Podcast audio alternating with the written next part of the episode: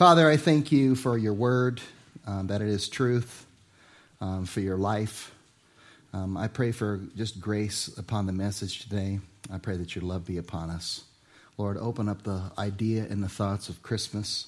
Lord, your incarnation, Lord, incarne in Latin, in the flesh, that you come in the flesh. I thank you, Lord. You're so faithful to us. That you did, like we talked last week, Lord, you came to save us from our sins. And that's what we need, Lord. We can't pretend like we don't have any sins. And yet we don't want to be overwhelmed with guilt either because you didn't come to condemn us, but you came to save us, Lord. So I pray that you would deliver us. And I pray this message as I communicate about you, who you are, rise, Lord, in our minds. Let a light shine upon it. In Jesus' name. If you agree, can you say amen? You know, we have a Jesus the Giver. That's been our, our title here. And, and I'm going to talk a little bit about this incarnation and what it's all about and who Jesus is. And, I, you know, I was reading something. Someone forwarded me the Ten Commandments of the Atheist. Um, and, I, and I thought, boy, in, the, in January sometime, I'm going to tackle that list. How many think that would be fun? right? Uh, because some, and I, you know, I, some, many people don't know, but I was raised an atheist. I was not raised in the church. Um, I never got to do this kind of stuff in the church. Um, I didn't come to Christ until I was 23. And the first time I ever went into any church at all, I, I was um, 18. And, that, um, and I was stoned. And I went into a, a church that some gal at our school invited me to. And it wasn't until I was 23 um, that I actually heard the gospel for the first time and no one had ever shared with me. And I had met people who were Christians around me, um, but they had never shared with me before. Um, so I thought, um, when God got a hold of me, I thought I always want to be somebody who shares the gospel on a regular basis. Do you guys agree with that? I really want to get to this heart of this Jesus the giver, and I want to talk about Jesus gives us peace during the Christmas season. He gives us peace, and it's not just a, um, you know, let's burn some incense, relax in our favorite chair, uh, you know, put on Lord of the Rings. That'd be my idea of a sense of peace. And, um, and, and sit there and watch Return of the King and go, yes, Aragorn, take out your sword and cut off a few heads. Um, that's not really the sense of peace that I'm talking about. The peace that God gives us is that there is a built in enmity between us and God. And it's not that God made us with the, the desire to sin, He made us as free creatures. And these free creatures made choices. And how many have sinned before? Raise your hand. Uh, did, did the devil make you do it, or would you take some culpability and say, I did it? Just turn to someone and say, That's right, you did it. Okay? So, so if, you, if you get that out of the way, then you realize that we've sinned and we believe in a sense of justice. We believe that there is such a thing as right or wrong. You know, that, that and, and uh, one of the Ten Commandments of the atheist, by the way, is that we can inherently be good. I'm sorry, atheist, but without a sense of what is good, then you cannot determine whether you actually have been good or not. Right? Because you can't just make up what's good because it can't be subjective, it has to be objective. Right? And God has a sense of wrong. Like, how many know that lying or stealing is wrong? Right? There's, there's no universe where that's right. And I'm not talking about someone lying to protect somebody where they're hidden or something like that with Rahab. I'm just talking about there's a sense of good and there's a sense of evil. And if there is a moral law, then there's a moral law giver. And the moral law, who's the moral law giver, is the one who sends, gives us the sense of right and wrong, and we can admit that we have violated or fallen short of it. Now, God's redemptive plan is that He would have to have someone substitute for our sins. In other words, if someone were to come on the earth and not sin, and not take the benefit of what not sinning would accomplish, but take the consequences instead of those who did sin, that would be an atonement. They would cover the sins of the other. Now, my father sinned, and then I came around, and then I sinned, and then I had kids, and guess what? They sinned too. And I have a feeling that my grandkids might sin. How many think your great grandkids probably sinned? If, if you're not old enough, but how many think they probably will? And how many know that you're not going to have to teach them? You know, let me teach you how to sin. This is what you do. When I tell you to do something, just say no. You know, I know you don't know how to do it, but I got to teach you sin. How many know kids know how to sin just quite on their own? Right? It, they have their own creative ways to do it. And, and we put boundaries and restriction, but you can't change the heart. You know, the heart has to happen on the inside. And, and what happens is, is that we need this compensation. So God came up with the plan, and it wasn't like this plan was a last minute thing. Oh my gosh, they sinned, let's solve it. God knew this plan that He'd make free creatures and that they would have free will, and eventually that He would redeem mankind. This was His plan from eternity past. So that in the future, no matter who you were and how you lived, the redemption of God would always cover you and second of all, also change you. And I don't want to just be forgiven of my sin, but I do. But I want to be changed away from my sin. Do I hear an amen? amen? I want to be transformed. I want to be rescued. I want to be saved from the sin that's killing me. And I want to be restored. Now, when you hear about the story of Jesus, you kind of think of Jesus Christ. He's some guy in the mythical past. He sort of he lived and he said he was God. Maybe he was God and we don't know. And, you know, I guess he didn't sin, but he's kind of a religious figure. And they kind of sort of put him on peer with all the other religious figures. But Jesus is more than this. If, if there was a God who was transcendent, invisible, how would he be made visible? And the way that is, is the word incarnation, or the way the scripture says in John 1:14, the word became flesh. Now, here's where that scripture starts. In the beginning, can everyone say, was? was. That's before. Was the Word. Now, we know in Genesis it starts off, I made this point a couple weeks ago. In the beginning, God created. But this is before the beginning. In the beginning, can everyone say, was? Was. Was the Word. That's the Greek word. Say it with me, logos. Logos. He's the, he's the idea. He's the concept. He is the one who is, in essence, God, but we don't know anything about him yet, so let's finish the sentence. In the beginning, can everyone say was? He was the Word, and the Word, can everyone say was with? He was with God. And then say, and the Word, can everyone say was? God. The Word was God. In the beginning was the Word, and the Word was with God and the Word was God. He was in the beginning with God. Right? And then the, I'm not going to cover this whole part, but then it says there was John, and he comes, and he is not himself is not the light, but he comes as a witness to the light. The true light that gives light to every man. He came to that which was his own, but his own didn't receive him. But to those who received him, he gave the right or the authority to become children of God. And people often ask, What kind of authority do you have to be a Christian? I have the authority because I believe that Jesus is the Christ. That's the authority that I get. Amen? Now, the incarnation, again in Latin, you probably get this if you eat enchiladas and stuff. Incarne means in flesh, in the flesh, or becoming in flesh. Jesus is both truly God and truly man. Now, the Holy Spirit came upon Mary. And so, Mary, if, if we start thinking about a human, the human has to save the human. But God, Jesus here, is God who is both human, putting on humanity, and yet also being divine. Not half human and half divine, but the scripture in its full revelation is fully man and fully divine. And people often wonder what the genetics of Jesus might have looked like, because usually there's some combination of DNA, but uh, the Holy Spirit is not tangible, so whatever DNA it is, it's mixed with Mary, which makes it a unique DNA. And that's why the Bible says in Hebrews, he comes in the order of Melchizedek, where he's on the scene and then he disappears.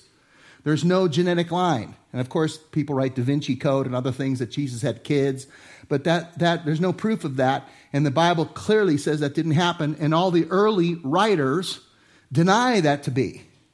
So I'm not going to hear some, someone written in two, the year 2013 or 12 when Da Vinci Code came out. I'm going to take the early New Testament writers where we have uh, over 5,000 manuscripts of the New Testament, fragments to full copies, all the way through. 20,000 if you want to include not just the original Greek. How many think that's a pretty good body of evidence? Okay? We don't have photocopies. That's because they didn't have photocopies and Jesus didn't want to come this year. He wanted to come back then. And he wanted technology to run the way it wanted to run. Now, God, Jesus is God plus human nature. He's not God minus some kind of divinity. He is both fully God and fully man. And it says, and the Word became what? Flesh. Okay, there it is again, Latin, incarnate. He becomes in the flesh. He puts on matter or mass. And, and, and in, some people could use, you could use Einstein's equation of E equals mc squared in order for the energy to be active, him to be in the world, to enter into a space time concept. It has to be the mass times c squared, which becomes the concept of space time. You, if you take the m out of that equation, then the e's gone too right? Because zero times c squared equals nothing. So, in order to be able to be in our universe, according to the theory of special relativity, means that you have to have the M. And Jesus puts on, can everyone say matter? Can everyone say flesh? Can you say incarnate? The Word, this Logos, who was the Word, was with God, who was God, this Word becomes flesh the eternal Son of God. The Father did not become flesh, the Spirit did not become flesh, but the Son became flesh. How many say amen? amen? Now, theologians write all kinds of books about the incarnation, big long books. But John epitomizes it really in just one word. And the word became flesh and, can everyone say, dwelt? He dwelt. That's that word for tabernacle. It's the Greek equivalent to what we have in the Old Testament, the, the tabernacle or the tent. It represented the presence of God in the Old Testament when they built the temple that was a representation of what Christ would accomplish for us, not in the tent or not in the temple actually, but what it would spiritually do for us. It was a visual word picture for us. Now, Jesus tented himself or tabernacled himself in a humanity. He put on a humanity like us so that he could die for us. How many think this is pretty good news? Okay? Now, he didn't come as an angel. That means that the angels who sinned are still going to be held accountable throughout eternity. They are not redeemed. I mean, I don't know if you realize how incredible this is.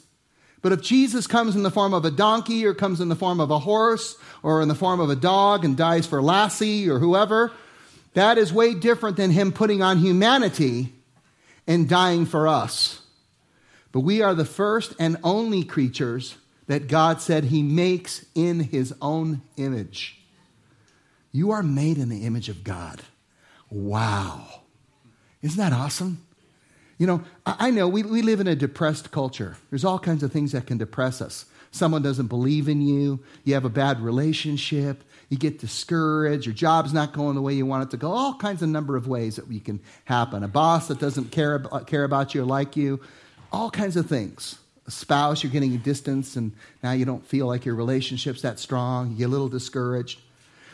But if you think about this, every once in a while you sit back and relax and you start to enjoy life and you think, wow, I can see beauty. I can enjoy life. I, I have a sense of purpose. I have a sense of calling. I, I'm alive. I can perceive you. You can perceive me. I can interact. I can see the world. I'm made in the image of God with emotions. The only thing that's missing in the difference between me and God is two things. One, He is the original creator, and I never will be. I will always be creation. Do I hear an amen? That's why he says, I am God and there is no other. There is no God formed before me, nor shall there be any after me. This is the power of the, of the gospel, is that he makes us in his image. And then he pays for us and fills us with the Spirit. And even though we have sinned, we're forgiven for it. And God begins to weed it out of our lives. And he starts to restore us. and we start to get that sense of what life would be like with God forever. I start to enjoy the fruits of the Spirit. What would love be like? What is joy like? What is peace like? What is goodness like? What is kindness like? And instead of faking it, like I take it some Tony Robbins class, I'm not thinking it's Tony Robbins, but you take some class to try to fake it. What if God were able to change that for real? How many think this is a good idea? This is the power of God. Okay? So, since the children have flesh and blood, that's talking about us, he too, this is Jesus, shared in their humanity.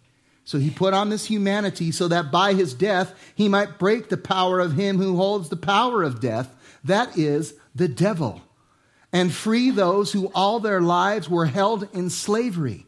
By what? By their fear of death. Because death represents the judgment for us. That, that time of death the Bible says we'll all die once, but then the Bible says there'll be a second death. And the second death is one of judgment. But those who know Christ, those who, who ask for the forgiveness in Christ, the Bible says there will be no judgment. This is so good, isn't it? We are, we are spared from that judgment and we are forgiven. We are spared from the judgment because we enter into the judgment that already fell on Christ and he overcame the judgment. And he was found righteous. So think about it. Jesus, omnipotent, creator of all things, every single thing, in one instant, in the incarnation, makes himself a breakable being. He who was spirit all of a sudden becomes pierceable or crucifiable. He who is larger than the universe just becomes an embryo and enters into our world. He sustains the world with just a word, and he chooses to be dependent on Mary, uh, you know, on her breath and her caregiving. This is humility. I'm going to enter into the world like you. This isn't Jesus who just kind of was a kind of a good kid who made the right choose the right choices. He was a kid who was God incarnate the Word who became flesh. This is very good news. Now it says here in John 1:18 it continues in that beginning of the gospel, no one has ever seen God but God, the one and only who's at the Father's side has made him known. It's that one and only there is a word called monogamous, which is mono gene, a unique gene. There's no one like him. The genetics of the Father of the Spirit and the genetics of Mary, who is a descendant of the Son of God, who makes Adam right at the beginning. This is an incredible thing for us. So, God, who's invisible, and man is visible, this God man, Jesus Christ, with two natures, makes himself available to us. Now remember, Jesus says, because when they're, they're asking him, Are you God? They're, they're asking him, and they're saying, you're, you're talking to us about Abraham like you know him. And he says, I tell you the truth. Before Abraham was born, say it with me, say, I am. I am. I am. And in Moses in Exodus, you see the same thing. He, Moses comes up to the mountain and gets a revelation of God. And he says, Who are you? Who should I say sent me? And he says, I'll tell you who, who you want to say sent you. Tell him, I am sent you. Well, who are you? I am who I am. God is present everywhere. He's not just in the past, He's not just in the future. He is I am no matter where He is. How many say amen? Uh, two more scriptures here. Colossians 1:19 it says God was pleased to have all of his fullness dwell in Christ. In Christ all the fullness of the deity lives in bodily form. So in 1 Timothy says it this way. There is say it with me one God. One God. How many gods? Okay? There's one God and there's one what? Mediator. How many mediators? One. There's one mediator between God and mankind. One God and one mediator between God and mankind. Who is that God and mediator? The man who? Christ, Jesus, who gave himself a ransom for all people. Now, the ideal mediator between two people if you have this group and you have that group, is that you have something in common with both groups. That's the best mediator. And Jesus is the mediator between those groups God and man. and he mediates. The cross represents the mediation that he accomplished.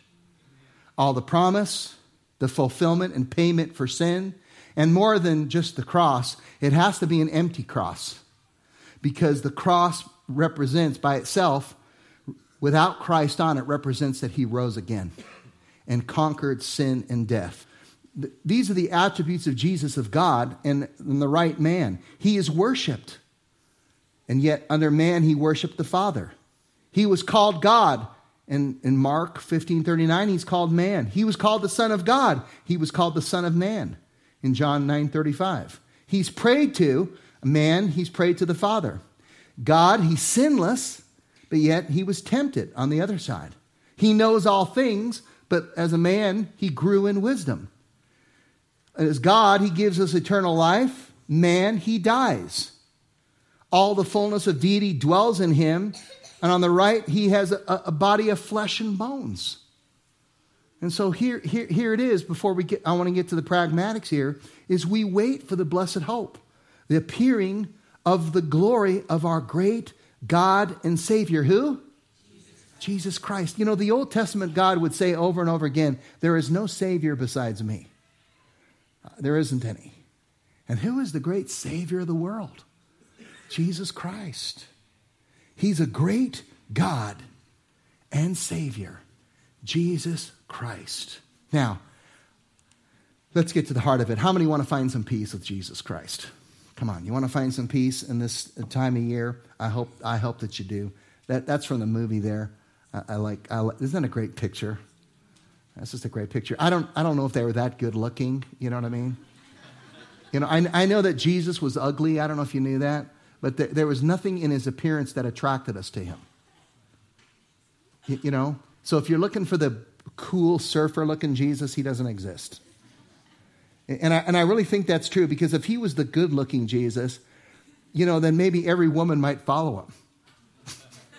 they go, man, he's good looking. Look at that Jesus, man. Jesus like, how you doing, guys? You know, come follow me. Come on. But, but, the, but the Bible says that there is an inner attraction about Christ that draws us near to him. There was nothing in his appearance that attracted us to him. He was despised, they read it in the play, and rejected a man of sorrows, right? A man who takes upon us the sins. Now, when the incarnation comes in, this is where I'm going to focus in on my closing here. When the incarnation happens, there's it starts with the shepherds. They're the first ones. Shepherds in the in the times of Christ was pretty much a low life job. It's pretty much who can we get to do this? It wasn't that they weren't gifted because they were, but low income, servant oriented for sure. And here we get, I want you to understand that right when this gospel hits and the incarnation, Jesus is born, he becomes in the flesh, the, the first witnesses outside of the family, the royal family, is the shepherds. They immediately get the message. And here and here's here's where we go. Now, and I want you to understand, number one, God knows where I'm living. Okay? How many knows God, God knows exactly where you live? He knows exactly where you are. These, does it say that these shepherds were super holy? Like, God was looking all through Israel and found these super holy shepherds. This is why God finds the stoner, partiers, losers, and he puts them on the stage and says, they're going to preach the gospel so you know that it's by grace. Do I hear an amen? Amen. amen. Don't just laugh. It's not just me. We could put you up here and you could be the donkey too. The donkey carries Jesus but doesn't understand he's just a donkey. Okay? And God knows where I'm living, and there were shepherds living out in the fields nearby, keeping watch over their flock at night. Okay? So he knows where I'm living. So listen, from one man he made every man nation of men that they should inhabit the whole earth and he determined the time set for them and the exact places where they should live and you may not realize this but god knows exactly where you should be I know you might be thinking, no, no, I control it. You don't control it as much as you think you control it. God's in charge and He's put you miraculously where you need to be. And I believe you're here on purpose. I do. I believe you're hearing this on purpose. So, number two, God knows how to get my attention. So these shepherds are out there. They're just minding their own business, doing their own thing, just like I was. I was in a rock and roll band, doing my own thing. Pete, you know, who plays guitar here often, him and I were in a band together for years and years. And doing a, we're recording an album and an album. Yeah, they still call it that. We are making eight tracks. No, I'm kidding. and and and and God knew how to get a hold of me. I mean, I was working at a guitar center at the time and someone walked in, and one at a time, people would come up to me and go, You know, I'm praying for you. I'm going, Thank you. Is that good? I mean, what do you just close your eyes and say good things about me? Like, why are you thinking about me? You know? I had people later tell me that they would stand on the side of the guitar center, lay their hands on the wall, and pray for me. Seriously. I had a pastor, when I told him that I had come to Christ, he saw that I'd come to Christ, broke into tear. He said, Man, I can't believe it. He goes, You know how long I've prayed for you? You know, I, I got people on my Facebook page that go, Eric, every time I see that you're pastoring, I can't believe it. God really gets the losers, doesn't he? I'm like, Yes, he does. Did you know that I could not even remember the day before? Jody will tell you. It's like, what, what, day is it today? I don't, I don't know. And I'm not talking about I didn't care. My brain cells were so hosed, I could not remember anything. God restored my brain. Now I can do my times tables all the way up to 12. I mean, I am amazing. An angel of the Lord, listen, he knows where you are. Do I hear amen? He knows how to get your attention. An angel of the Lord appeared to them. God got a hold of me. He found some way to get a hold of me. An angel of the Lord appeared for him, a messenger of the Lord. And the glory of the Lord shone around them and they were terrified. And if you have an encounter with God, trust me, there are two things that'll happen. One, you'll be totally terrified because of the fact that God's presence is a fearful thing to fall in the hands of the living God. And on the other hand, there is a complete love and peace that accompanies it where God is saying, I'm on your side. And how does he say that? He says it through Christ. All the promises of God are yes and amen in Jesus Christ. Now, he knows how to get my attention. Number three, when he gets there, he has news, good news, and emotions, good emotions to give me. Amen? How many need some good news today? And, and, and you may not think it's practical today, but I'm telling you, if you embrace your forgiveness today, you will have such a peace. And if you extend it to others the way it's been given to you, you'll have peace as well. It'll be a multiplied peace. The angel said to them, Do not be afraid. And here's the message God finally comes down, brings a message to the people. That's for all the people. He says, I bring you, say it with me, good news. By the way, this isn't bad news. This would be bad news. This would be religion, which Jesus is always against. This would be religion. Hey guys, you go, what's what's up? I'm Jesus Christ. I'm, or I'm the angel. I want to tell you something. What? Yeah, you're all in trouble. Why? Well, you've been sinning, especially you. Well, and you. Uh, pretty much it's all of you guys. So I'm bringing judgment. There'll be lightning here in about five minutes. I just want to give you guys some time to say goodbye to each other. It, but if you start coming to church regularly, I'll forgive you. And if you give money, I'll give you my sweat handkerchief, and you can also listen. How many think this would be bad news? Okay, how about this one? Okay, I'm sorry, I figured out you're all sinning. If you stop, I'll forgive you. Stop. There's the good news. Stop. How many have tried to stop sinning and still find yourself sinning?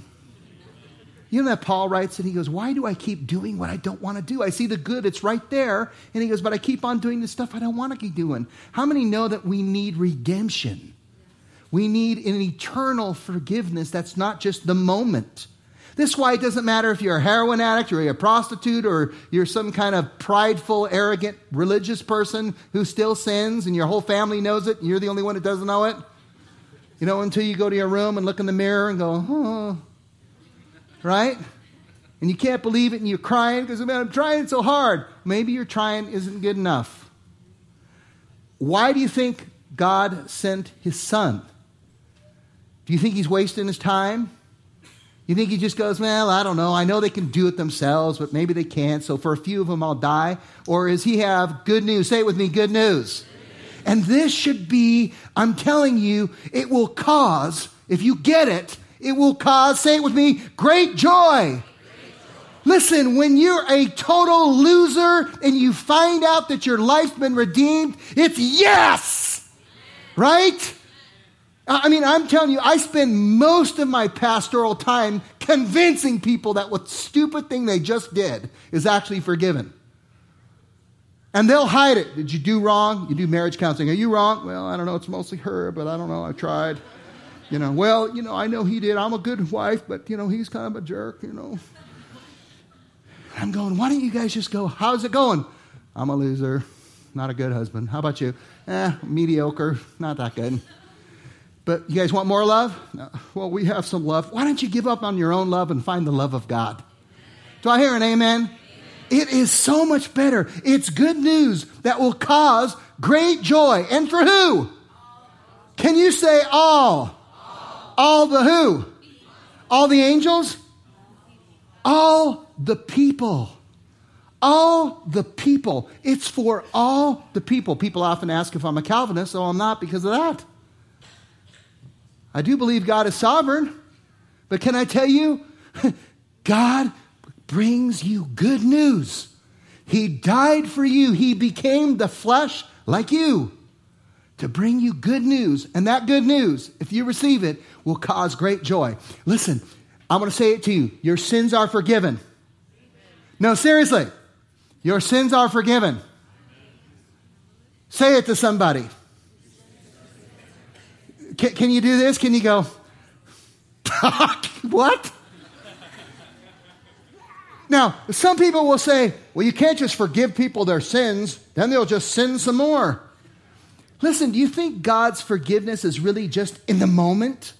Or do you think that God can look at your life and forgive you?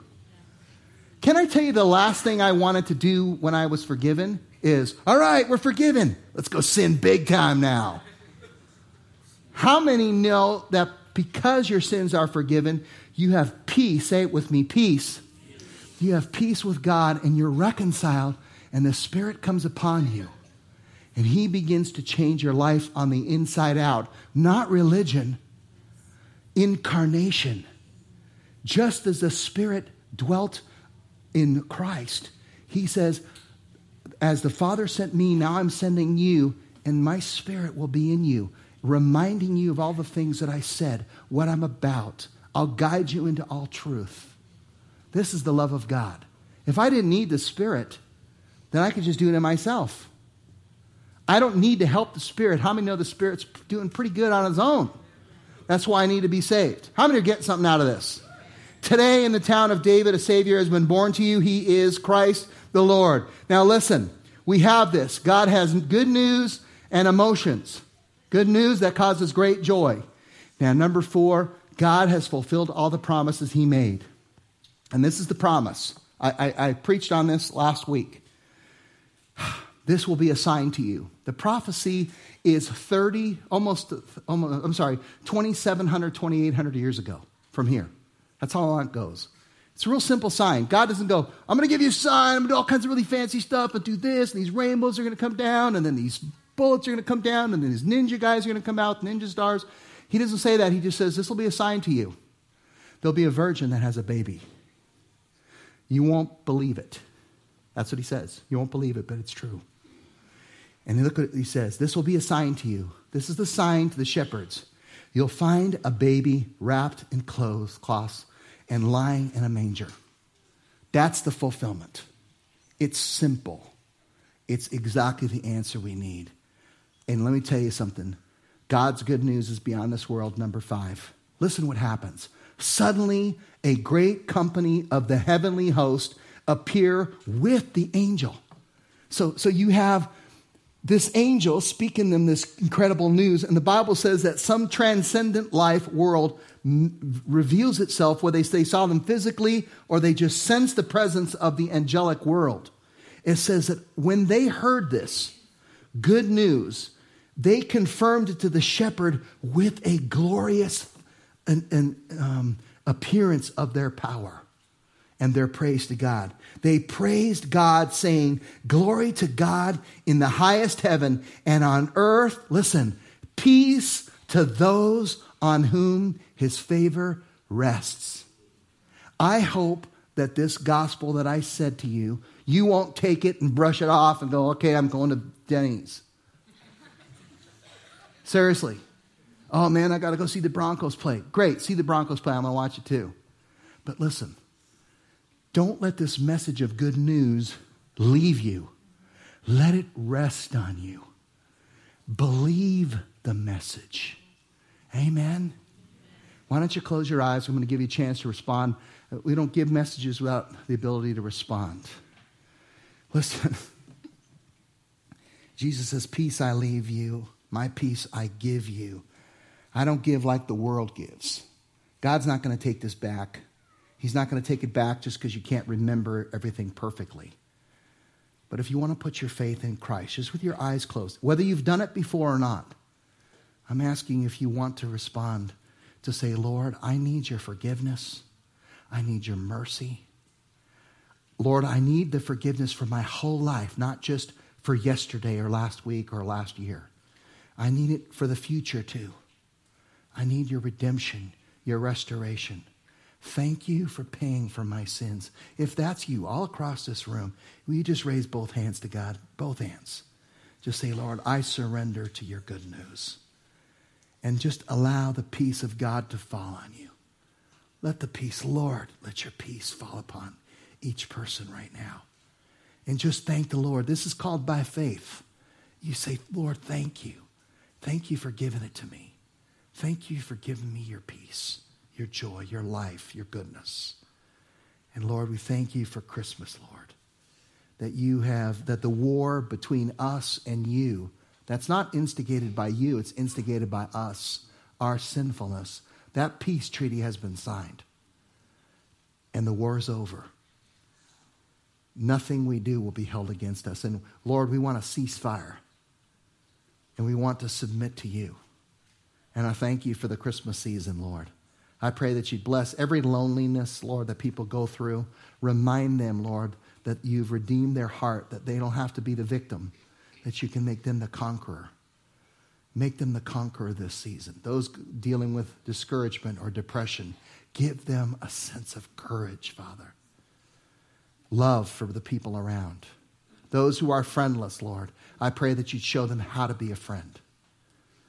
And Lord, parents, would you strengthen them, Lord? They work so hard being parents. Nobody sees it, their kids don't even see it, but you see it. Would you bless every mom, Lord, who has given their heart out for their kids? Would you also, moms, receive the forgiveness of the Lord? You feel like you're just condemning yourself. Say, I don't need to be condemned, I'm forgiven. Just receive the forgiveness. Moms, receive. I know this is the Lord. Just receive the forgiveness. Say, I, am forgiven. God's got my kids. Just trust Him with them. And Lord, we just submit our whole hearts to you in Jesus' name. How many say amen?